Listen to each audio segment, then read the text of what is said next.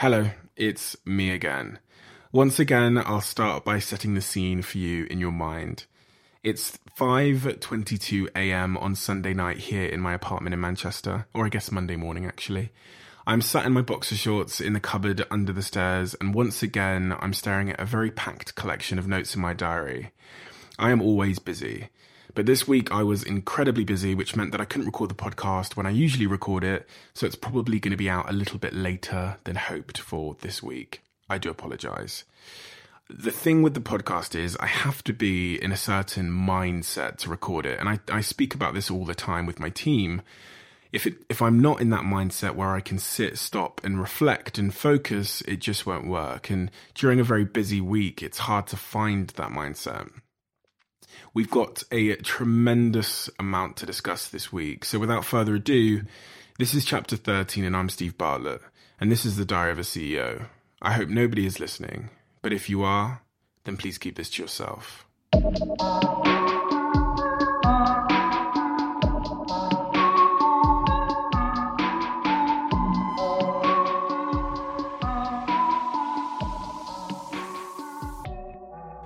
Okay, so the first point in my diary this week, I've just written down every encounter counts. So let me tell you a story. I have a YouTube channel, as some of you will know, and on that YouTube channel, I do a series called Everyday Entrepreneurs, where I interview interesting modern day entrepreneurs and try and figure out why they were successful. And this week, I sat down and interviewed Deliciously Ella. For you that uh, don't know Deliciously Ella, the very, very few of you that don't, um, she is one of the world's most well-known healthy eating bloggers and entrepreneurs. She's, I believe, she she had the fastest selling uh, healthy cookbook that there is. Uh, in the world. I also believe she's got five delis around London. Her products are, are in all of the supermarkets. She's just a tremendous, tremendous person, right? Hugely successful. And before meeting her, I had a few reservations and I had a few suspicions that she might be a little bit of an asshole and a bit of a diva. So I was quite nervous because I don't like dealing with people like that, right? I don't like people that like dealing with people that are up their own asses. Um, and the reason why I thought this was because I know someone that knows her and that person is notoriously an asshole. So my naive prejudice made me assume that maybe she hangs around with assholes or she knows assholes because she is one. When she walked into the room, I kid you not, she was a ray of sunshine. That's the only way I can describe it.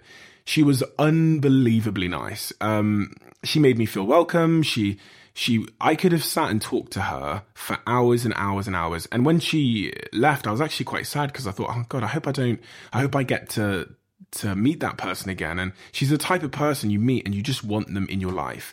Tremendously humble, an incredible story. And, I, there's no, I don't have enough superlatives to to tell you how I feel about this woman. She was just the fucking best, right? Here's the point. She taught me a very, very, very valuable lesson about first impressions because I went from a position of maybe thinking she was going to be an asshole to really, really wanting her to win based on a singular impression that she'd given me of her. And the minute that I I realized the power of the first impression was this. We had hired a sound engineer to be there on the day to take care of all the sound for the interview. And after Ella's packed up and she's gone, I go to the sound engineer and I say, Hey, how was that for you? Um, did you get everything you needed, etc., etc.? And he says, Yeah, I got everything I needed. Um, I also ended up buying her book um, because I just thought she was wonderful. And I texted my wife and told my wife to buy her book as well. And I thought, What? While we were doing the interview, this person gave such a good impression of themselves. They were so humble and so wonderful that my sound guy bought her products during the interview, literally during the interview. And then he texted somebody else and told them to buy the products too, and they bought the products too. And I just thought, okay, so that's one isolated incident. But just for a second, imagine that force on your side for your entire 70, 80, 90, 100 year life, and how that would compound in your favor to fundamentally change the trajectory of your life. Here's the point first impressions, and all impressions in fact, count, irrespective of if the person can do something for you or not. I'm talking about the person that gives you your groceries behind the checkout. I'm talking about the person that cleans your house. I'm talking about the the person that lays on the floor and sleeps outside that can do nothing for you. All these impressions count. Here's another example of this which has just sprung to my mind and isn't actually in my diary but did happen this week. 3 years ago there was a guy that emailed me and he was a student and he had an event he was putting on. I won't say his name, um, but he asked me if I would come down and judge at his event in London. Obviously, I wasn't in London. Um, I was incredibly busy three years ago, as I always am. But I responded to him and said, Sure, let me know what I can do for you and I'll be there. And I copied in my PA and she organized it. And I ended up coming down to this student's event and being a judge on his panel. Three years later, fast forward three years, um, Social Chain has grown into this huge international business. Um, and we're pitching to YouTube. And it's, you know, YouTube are one of the biggest brands in the world, right? So we're, we're, we're taking this pitch very, very, very seriously. We're putting everything we can into it. Um, and then I get an email and it's on the same email chain that that student who emailed me three years ago used to ask me to come and be a judge at their event. And that student says, "Hey mate, hey Steve, hope you're well. Um, I've been following your success over the last couple of years. I now work at YouTube and I'm the one that's leading on the project that you're pitching for. So three years later, the person that I'd done a little bit of a favor for is now, in many respects, my boss. because I consider all my clients to be my bosses, right? So he's now basically my boss and he can now open doors for me or recommend me or suggest me. And I just thought that was crazy because I had nothing to gain from helping him three years ago, nothing at all. And now uh, I have everything to gain from from this guy that I did a favor for. It's so apparent in my life um, how there's people I met that I did things for, and uh, that are now very important, and also there are people that did things for me that I will never ever forget ever. When I was an 18 year old kid waltzing around um, talking about an idea, even though I had holes in my jumper and I had no idea what I was talking about, or no experience, or no money, there was certain people that just gave me a little bit of time, and still to this day, I know their names. And when I see them, I tell them every single time, if there's ever anything you need from me now, let me know and I'll do it for you. And I genuinely mean that. So that's just something to bear in mind. Um, it's crazy how things come back around. Okay, so the next point scribbled into my diary, I've just written this. Figure out you're fucked up and what it's done positively and negatively for you and use it to your advantage. Here's what I mean. It's my ardent belief that every single person in the world, including all of you listening to this right now, are fucked up in some way. And fucked up, because we're all fucked up, isn't actually fucked up. It's actually quite normal, but I'm still going to use that term, fucked up. And here's how you might be fucked up various experiences in your life at a very young age shape you more than any other experiences. And this is something I learned when I studied child psychology in, in secondary school. And I'm fascinated with this because the way you're treated and the experiences you have when you're a very young kid tend to shape the character and the very sort of fabric of who you become. And so it's my belief that everybody has a different experience. So everybody comes out of that sort of processor slightly different. And if you can figure out what that experience did for you positively and negatively, I think you can gain control over those things and use them for your advantage. So I'm going to tell you the three reasons, the top three reasons, let's say, um, that my fucked up childhood uh, you know, and I use that term flippantly, right? So my fucked up childhood did for me that were positives. The first thing is my childhood made me incredibly good at being alone and being independent. My parents weren't around a huge amount. So by the time I was like 14 years old, they had already had three older kids. I was the fourth of, of their kids and they almost treated me as if I was the oldest. So my oldest sister was about 19. So I got treated at the age of like 13 or 14 like a 19 year old, right? And this meant that I could go out of the house for days upon end and not really tell anybody where I was. Um, I would make my own dinners. I would do whatever I wanted to do at a very, very young age because my parents weren't around. And they weren't around not through anything sort of negative but they were trying to provide for me. So my my mum would just work and work and work and work and she never came home. She would literally sleep in the back room of the shop she was running virtually every day including every weekend. So the positive thing that that sort of fucked up childhood experience gave me was it made me independent and I'm still incredibly independent today. And if it wasn't for that, there is no doubt in my mind, there is no doubt in my mind that I would be where I am today. And so I'm I'm happy for that, right? Um the way I'm able to work and have been able to work for the last 7 years of my life with this sort of solo, I'm good on my own, I don't need anybody else mindset is the reason I'm sat here right now. I promise you. I've spent all weekend sat in the office alone. Last weekend, I spent all weekend sat in the office alone. I spend all of my time sat alone. And that's because of how I was when I was a child, right? I didn't have many people around, especially parents, so I just became my own person. Point number two of how my fucked upness impacted me positively. Um, because my parents didn't have any money and we didn't get Christmases and birthdays and nice things virtually at all, you know, they, they did their best. I, don't mean to talk bad about my parents, but we didn't get nice things at all. They inadvertently taught me that if I was going to have anything in life, it would be of a direct result of my actions. So if I was going to have all the things I wanted, the only way I was going to get them was me there was no force in my sort of young life that just gave me really nice things without having to work. So I had that connection that I would create my my life, right? Um, and that's what makes me an entrepreneur, as far as I'm concerned. Had they just given me stuff without hard work, I wouldn't have known the connection of hard work equals reward. Um, and obviously that's been sort of instrumental to, to, to where I am now. Point number three is my parents both taught me what hard work was.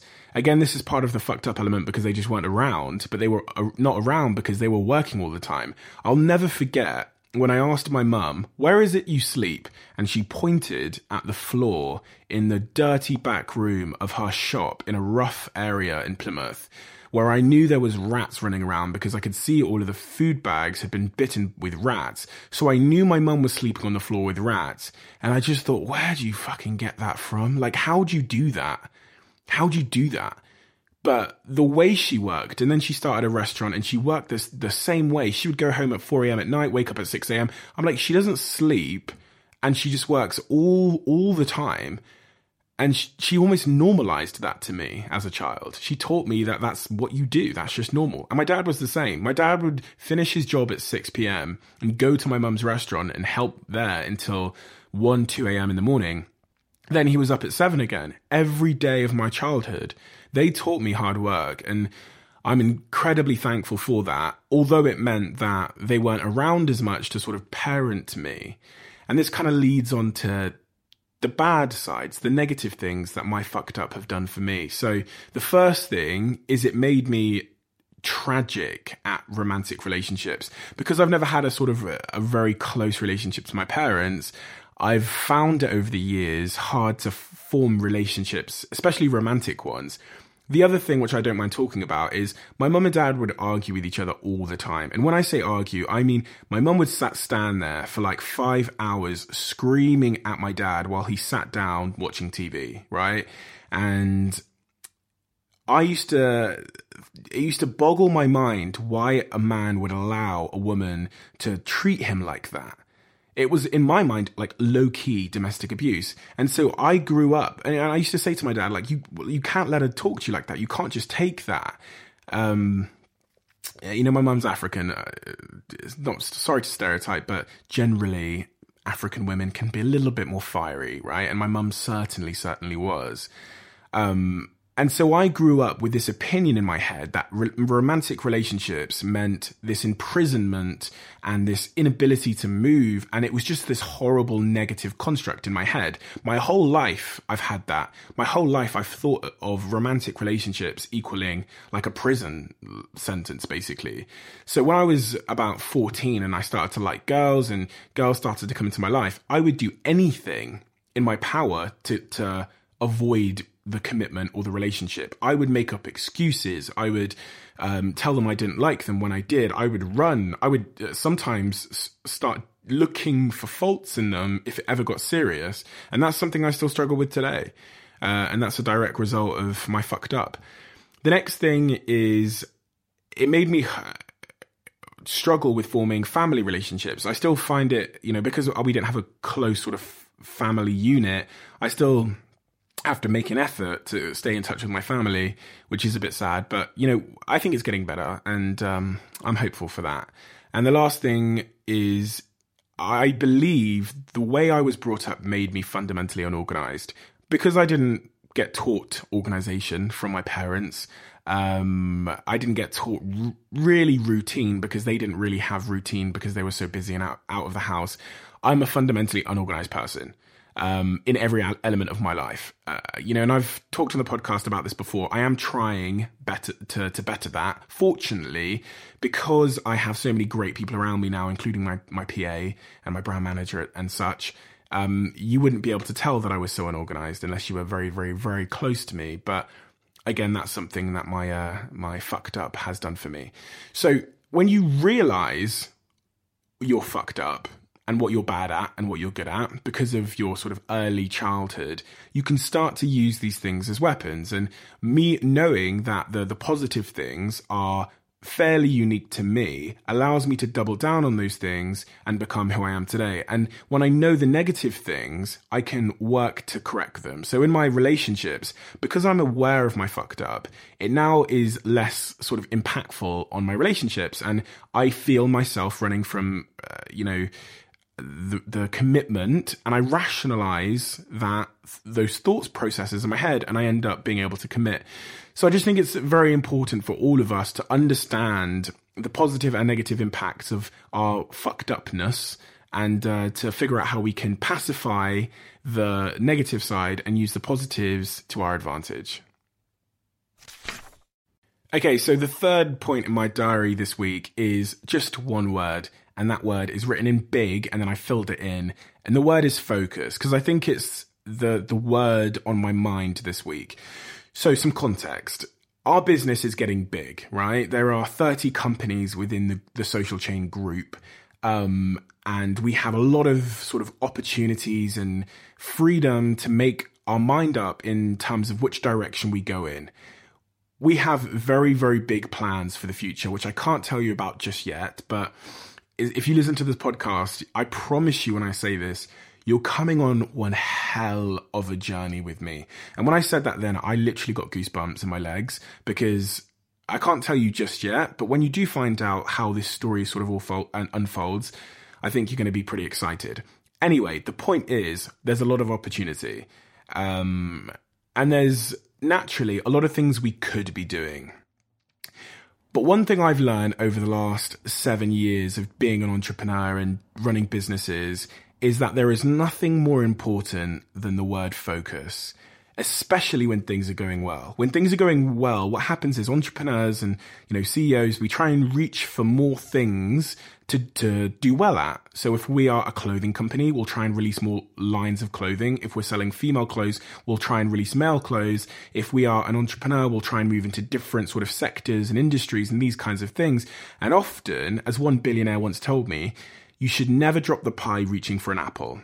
And when I was 18 years old, I was this, you know, young entrepreneur that had all these ideas and I would email my investors all the time telling them that, you know, I've got this new idea, I've got this new business idea. And they would literally hammer me and say, Steve, the single most important thing if you want to be successful in life is focus. And sometimes things appear to be great, great, great opportunities.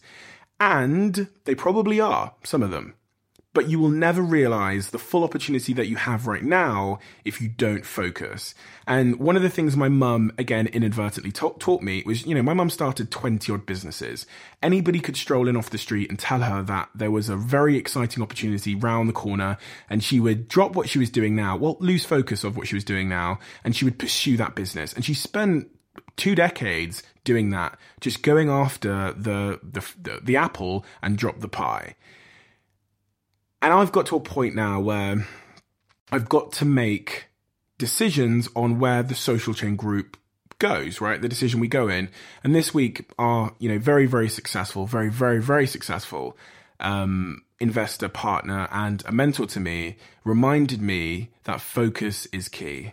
There I was telling him about a couple of other ideas that I had, which I thought could, you know, um, be additional businesses within the Social Chain Group. And he reminded me that you'll never ever reach the full potential of what you have right now if you don't focus. And as an entrepreneur, focus is this really sort of counterintuitive thing because you just want to take every opportunity.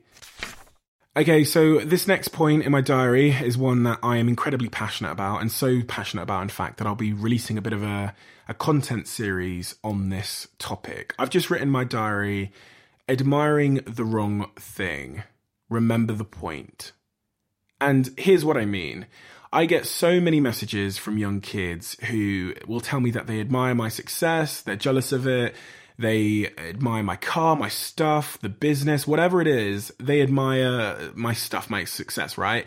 And growing up and being an entrepreneur, when I was like 18, 19 years old, I would look at other very successful entrepreneurs, and I've got one in particular in mind that had all the stuff and the success, and I just desperately wanted that. And I've talked on this podcast before that I confused pleasure with something else, right?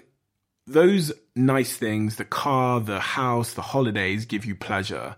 What they don't give you is contentment and sort of inner fulfillment and that happiness. And ultimately, everything we do, we do in, a, in an effort to make ourselves happy. But Instagram has convinced us that, you know, people posting pictures of nice cars, holidays, money, and their physical attractiveness are the most happy. So we all end up envying them and trying to emulate them. But all the major studies have shown that these people are often the most unhappy. And many of them have what I guess is called like an attention addiction, an addiction to the likes and the comments and the social validation and reinforcement that means that their self esteem now depends on what other people think of them. You know, they'll be in a good mood if they get a high amount of likes and comments on their imagery or their photos, in a bad mood or feel low or, or, ugly if the amount of engagement and love they get on social media isn't uh, to, to their usual standard, right?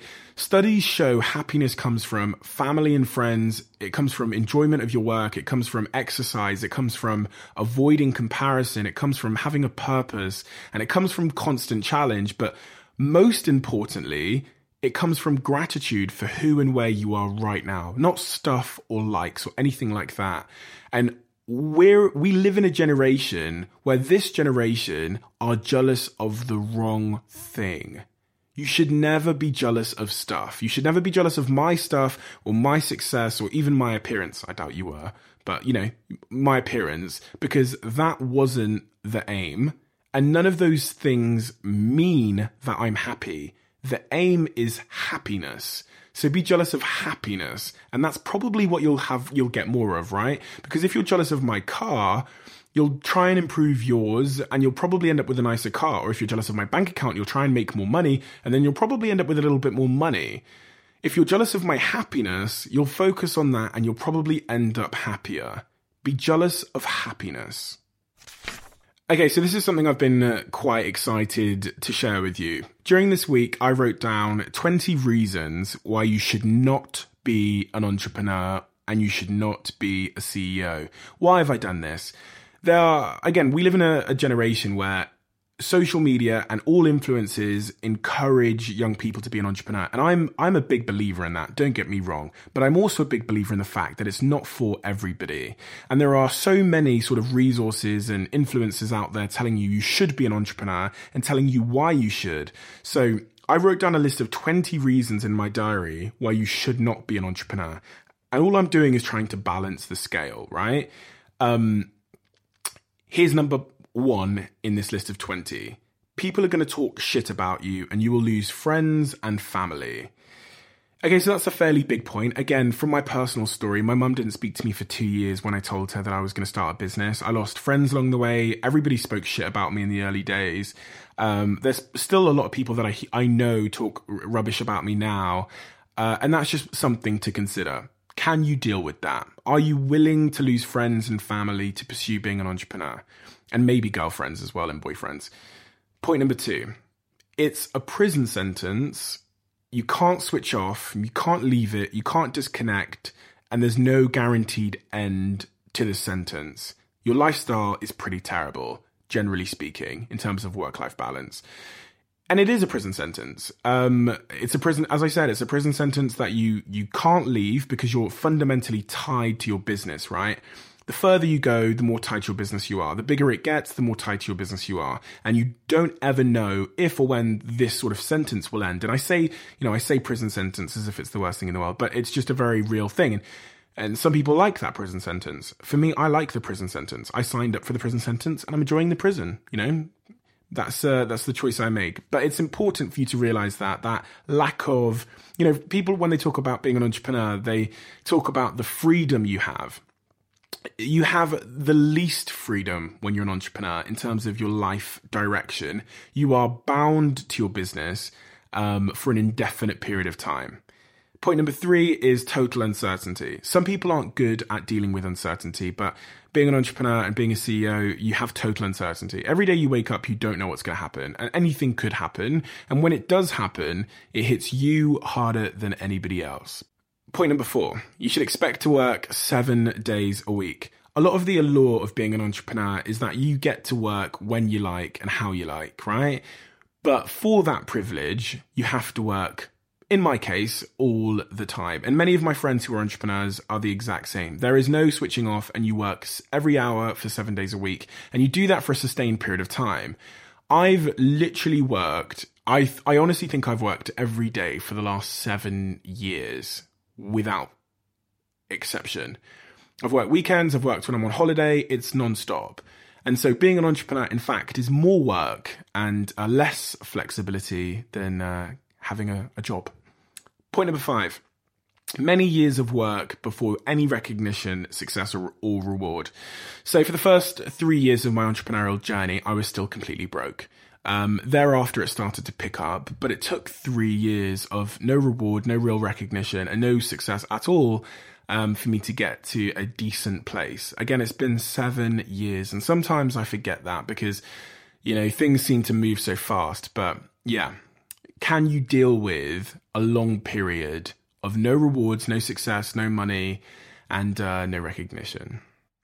Gandhi, I think it is, that says, you know, first they ignore you and then they laugh at you and then they fight you and then you win. And being an entrepreneur is very much like that. Um, the, the early stages can be quite horrific. Point number six in my diary Nobody tells you what to do. And this is, again, one of the stereotypical reasons why you want to be an entrepreneur. But it's also one of the great reasons why you shouldn't want to be an entrepreneur because that lack of direction and that lack of sort of um, management can be a real pain for some people. You wake up in the morning and you could be doing anything. And it's a choice, right? And you could also be sleeping and you could also be watching YouTube videos. You could be doing anything. And that's what being an entrepreneur is all about. Nobody's telling you what to do. And that pressure and that freedom can be the making or the breaking of people. Point number seven, you have to motivate yourself every day for years. If you struggle with motivation and self motivation, being an entrepreneur is probably not for you. Um, fortunately, I've not had to motivate myself as such. There are moments when I have to sort of, right, come on, Steve, do this now because I know you don't want to do it, but just do it now. And it tends to be when I'm doing things I don't like doing. Um, but my motivation is very deep. It's um, a, a very innate thing, and it's a sort of burning fire within me that I've had for the last 10 years. So I don't have to look at myself in the mirror in the morning and repeat affirmations and tell myself to be psyched up for the day. I'm sort of deeply motivated. Um, Point number eight unexpected, soul sucking bullshit every day for years. This is again something I've touched on before, but you, when I wake up in the morning, every single day of the week, I'm mentally ready to receive some news that is absolutely soul suckingly terrible. And that's something you get used to as an entrepreneur. It might be that someone's hacked your company or that you've lost something big or that a client has cancelled or that your app has crashed or you've lost all your users. Or in one case, in a company I work for, Apple just decided to pull the app from the App Store and they'd built a team of 100 people at Apple just decided all of a sudden that they were going to remove that company's whole business from the world overnight without warning. This is what entrepreneurs deal with every single day. And if you don't want to deal with that, then being an entrepreneur again is probably not for you. Point number nine in my list of being an entrepreneur, of reasons why you shouldn't be an entrepreneur, sorry. You're probably going to fail. That's uh, statistically the truth. 50% of startups fail within the first five years. Um, and many more never go on to reach sort of heights of success. So you probably will fail. Point number 10 your relationships will suffer horrifically. I don't know an entrepreneur that has managed to build a big business that hasn't had to sacrifice relationships to some fairly extreme extent. Most entrepreneurs I know are terrible at being in relationships. The ones I know m- most sort of personally are deeply concerned about this as well and obviously me as a prime example, I'm terrible at relationships as well. Point number 11 the weight of the world will be on your shoulders, especially as the business grows and grows and grows and grows. Your staff count increases, and the amount of sort of mouths you have to feed and provide for and make sure your business is stable for increases as well. Um, speaking for Social Chain, we have uh, we're nearing about 200 people, and that's 200 people that are dependent on this job in this company um, for their livelihoods, and that's an incredible sort of weight to carry on your shoulders as an entrepreneur. How does that feel for me? Honestly, it doesn't feel like a weight on my shoulders. Um, I have so much self belief in myself, in the team, that it doesn't feel like a weight. I just believe in us. So, yeah. But for some people, it does feel like a weight. I know that to be true. Point number 12 you do have a boss. One of the sort of stereotypical reasons why people want to be an entrepreneur is because they don't want to have a boss. Believe me when I tell you, I have many bosses, whether they are my investors or my clients, and you know, they wouldn't call themselves my bosses, but there is really no different. I consider myself um, to be serving them and I report to them, and uh, they can at any moment tell me that they are done with me. And there's no difference between that and a boss. They can talk shit at me. Some clients decide to talk shit at you. Um, fortunately, my investors don't. But this is the same thing. So get rid of this idea that when you become an entrepreneur, you no longer have a boss because you do have a boss. Point number 13 no flexible working. One of the, again, the great sort of attractions of being an entrepreneur is you can make up your own schedule, as I said previously. The point I'm trying to make on this one is you actually have no flexibility in your work. Um, I'm run by my calendar. I have no flexibility. My calendar tells me where in the world I have to be, what I have to do when I get there, uh, and how long I have to be there. And it tells me I have to sleep in a hotel in Coventry this night, and then I've got to sleep in a hotel in Bournemouth, and then I've got to get on a plane and go to Amsterdam and sleep there. I have very little say over my life calendar um, because my work calendar has to take priority, I have to try and figure out my personal life and my sort of social life around my work life. Um, and that's just the way it is. 14. Financial damage and inconsistent income. When you're an entrepreneur, your income is not guaranteed. Um, it, it, could be £100 one month and then it could be £1,000 the next. And that's just the way that it, it is. And also, you can get yourself in tremendous debts, like I did starting Wallpark, my first company, which does serious long term damage to your credit. Um, and I'm still recovering from the damage I did to myself when I was 18 trying to start my business. I still have a CCJ, I think. Maybe I've lost it now. It's been six years. Maybe I've just lost my CCJ, but you get the drift. You can do serious financial damage. Point number 15 you're just not built for it a very small percentage of every society is comprised of people with the right temperament, the right energy level, the right risk profile to be a successful entrepreneur. Entrepreneurship is not for everybody. It's almost for nobody. I genuinely believe, in many respects, entrepreneurship is a bit of a mental disorder. It's an affliction, right? It's not a choice, it's a compulsion. The demands that startups put themselves under and startup entrepreneurs put themselves under with their relationships, their nervous systems, their bank accounts, and all the other extremes would just make no sense to a rational person, right? A rational person would take a job and, and go to work and have an impact there and then go home and drink a beer. It's not rational to be an entrepreneur. It's a compulsion. It's not a choice. Um, point number 16, living with constant paranoia, becoming a different person, becoming cold, becoming numb and ruthless. I've, being an entrepreneur has changed me. It's made me cold. It's made me numb. It's uh, changed the fabric of who I am. It's made me view the world differently in some negative ways. It's made me paranoid. It's made me look for the worst in people because that's a good way of protecting myself. Um, yeah, and, and that's just part of the game, I guess.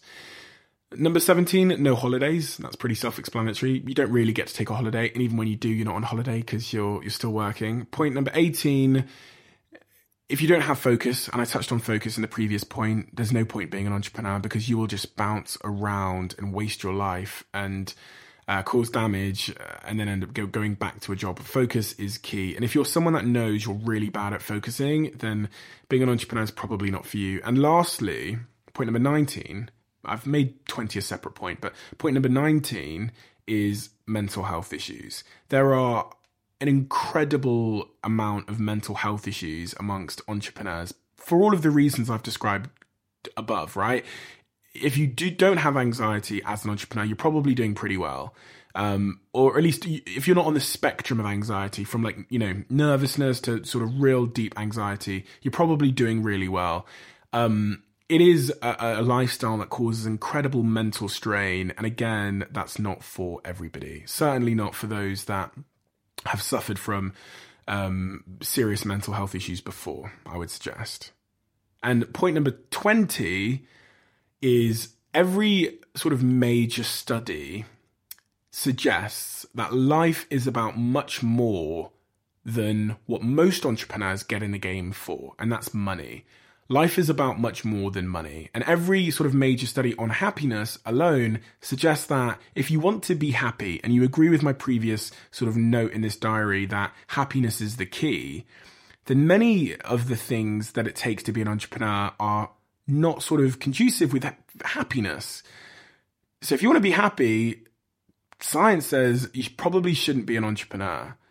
Um, yeah, I hope that's not put you off. My, my listen, my aim isn't to put anybody off being an entrepreneur. I, my aim is always to give you realism.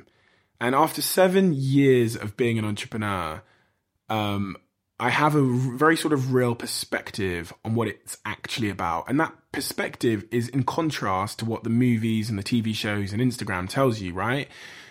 After seven years of doing this, I've managed to get here. I've got friends that have been doing this for longer than seven years and they are still in their own minds unsuccessful. They are still trying. They are still, um, you know, struggling financially and all these things. For me, and the way that I was built and the way that I was wired, I will always be doing this. I will do this until the day that I die. Even if I don't get paid, I will do this because it's just who I am, right? And I would rather be trying to become someone and change the world and all these things than and be broke than concede for playing it safe in the middle. I don't like safe. I like gambling. I like the risk, and that's just who I am. And I hope I never change. Okay, point number six in my diary is about New York. So, in my previous podcast that I did alone, when we looked into my diary, I think it was chapter 11, I had a big announcement to make, which was that I was moving to New York. Um, and I can't wait to update you on this, actually. It's quite exciting. So, here's the thing the New York team have great potential, as I said, and I'm going to be moving out there probably this month on the 28th to look for permanent residence. I'm flying out with my PA, and we're going to look around Manhattan for an apartment for me to live in. Um, we've just confirmed an office space in Manhattan next to the Empire State Building, and that's where the team will be moving into. They're currently in a WeWork. We're basically going back to a point of hustle to the startup work um, and all those things, which I remember quite fondly from three or four years ago. And what I've realized is that in order for me to be effective in that environment, I'm going to need to change my mindset. Because undoubtedly, as social chain in the UK and Europe has grown and grown and grown and grown, the way that I've had to work and the things that I do have changed. So I don't make proposals anymore and I don't, you know, do uh, a lot of the outreach and the pitching and the, all these things. I don't do a lot of the stuff in the middle anymore, right? But in order for the US business to work, I have to go back to that. And what I've sort of been doing to myself is trying to bring myself back to a sort of startup state of mind because I know if New York is going to work, I have to take myself there. So I can't wait to take you on that journey with me. I'll be moving out to New York on the 28th of this month. Um, I'll be back in the UK every single month, right? I have to be because my calendar runs my life. But um, from the 28th, we embark on a completely new journey together, and that is me and the team trying to build Social Chain New York to be the powerhouse business that it deserves and we all believe it can be. And I can't, can't wait for that. Um, a new challenge, a new challenge for for me, and a challenge that I think, on a personal level, I really, really want. And last but not least, in my diary this week, relationships. Um, okay, so relationships, um, always terrible, right? Still terrible. I'm I'm very very on my own. And listen, but before I before I explain, I'm going to do a little bit of a disclaimer. I'm so happy. I don't actually think I've ever been more content and happy in my life ever, but I am very very alone. And and see that see when I say that sounds bad. Um let me just go back to the disclaimer again. I am very, very happy and more content than I've ever been at any point in my life, and I've always been pretty content. But now more than any other time, I'm I've I feel totally at peace, totally content, and you know I feel amazing. Um, but I'm not even cons- I'm not even thinking about the opposite sex. I'm not thinking about women. I'm not think it doesn't cross my mind, which again is a first. And I think that actually comes from being so content with where and who I am. But women are just not crossing my mind. And and that's probably the first time in my life that they haven't crossed my mind. So like when I was 18 and I started this journey of you know hustling all the time and building a business and all these kinds of things i would still turn to women to give me um, a sense of affection i guess or something. I don't really know what it was but i'd still do that then. And then when social chain grew it was almost like i was turning to uh, you know a partner or a relationship to stabilize my mental state and to keep me sort of grounded and to keep me focused and all those kinds of things I'm now at a point where the business is great. We've got phenomenal people. I'm at peace with everything. So I don't have the need for somebody anymore. I don't have the like the there's not like a hole line plugging if you get what I mean. So um I'm just great. I'm great alone and I love it. And I love my little dog and I just I go to the office with my dog and I come home with my dog and that's it. And yeah, I love it. Um so yeah, I'm alone, I'm single. And all of my entrepreneur friends are fucking single too. Well, most of them. Most of them. Um, yeah. Maybe we're all fucked as entrepreneurs, you know? Maybe. Uh, I hope at some point this changes. Like, I hope at some point I find a girlfriend or a fiance or like what, I marry somebody. I don't, I don't think I can be like this forever. Like, I don't want to be like this forever. The more I've read about happiness, right? And I've been on this journey of trying to figure out what happiness means. Um, because more like more money has come into my life, and so you know, as I said in one of my earlier podcasts, I started to, to, to sort of battle with what's the point in money because the anticlimax of getting loads of money and realizing that okay, money doesn't make you happy or it doesn't scale up your happiness when you get to a certain point. Um, you know, so I started to look into what happiness is and where it comes from. And one of the, the key things is relationships and people and friendships and these kinds of things. And all major studies have confirmed that. So I do hope at some point I find um, a companion or love or whatever you want to call it. But I'm just cool right now with not with being alone and focusing. Um, and I've got like this real intense tunnel vision at the moment for like where social chain group is going. And I don't want anything to mess with that. I don't want anything to mess with my focus. I have this laser tunnel vision So maybe when I'm like 30, then I'll start giving people a chance again. It's pretty sad. I imagine most people listening to this think I'm a bit of a weirdo or think I'm like pretty sad, but this is just the this is just who I am. And uh, yeah, as I said, we're all fucked up a little bit. Thank you for listening. Please, please, please subscribe to the podcast please, please, please leave a, a, review in the App Store if you can as well. I will appreciate it immensely. Um, and if you listen to the podcast, do me a favor, tweet me, put it on your Instagram story and tag me in it. Um, anything you can publicly to, to share it with more people will be deeply appreciated. And everybody that does, I will follow you and I will um, be forever in your debt. Okay. Um, I hope you enjoyed chapter 13. Again, it's been a therapeutic experience for me to offload all these things into the dark universe that this cupboard under the stairs creates. Um, I hope nobody is listening. sometimes I actually do hope nobody is listening. Like I say that as the the sort of tagline for the podcast, but sometimes I'm like, it'll probably do a lot of damage if a lot of the things I say get out into the world. But I just don't care, right? Like this is my own little space, and you can come and listen here if you want to listen, but you don't have to. Anyway, I'm rambling now. I'm tired. Can you tell? It's now five fifty. Oh, five fifty eight oh, I can't even see the time. It's now really early in the morning, and I have to get ready and go to um, go to the gym and then go to work. I've not slept tonight, which is also really bad. But um, I slept all through the day, so I will be fine. Don't feel sorry for me. I'm rambling. See you next week. I love you lots. Bye bye.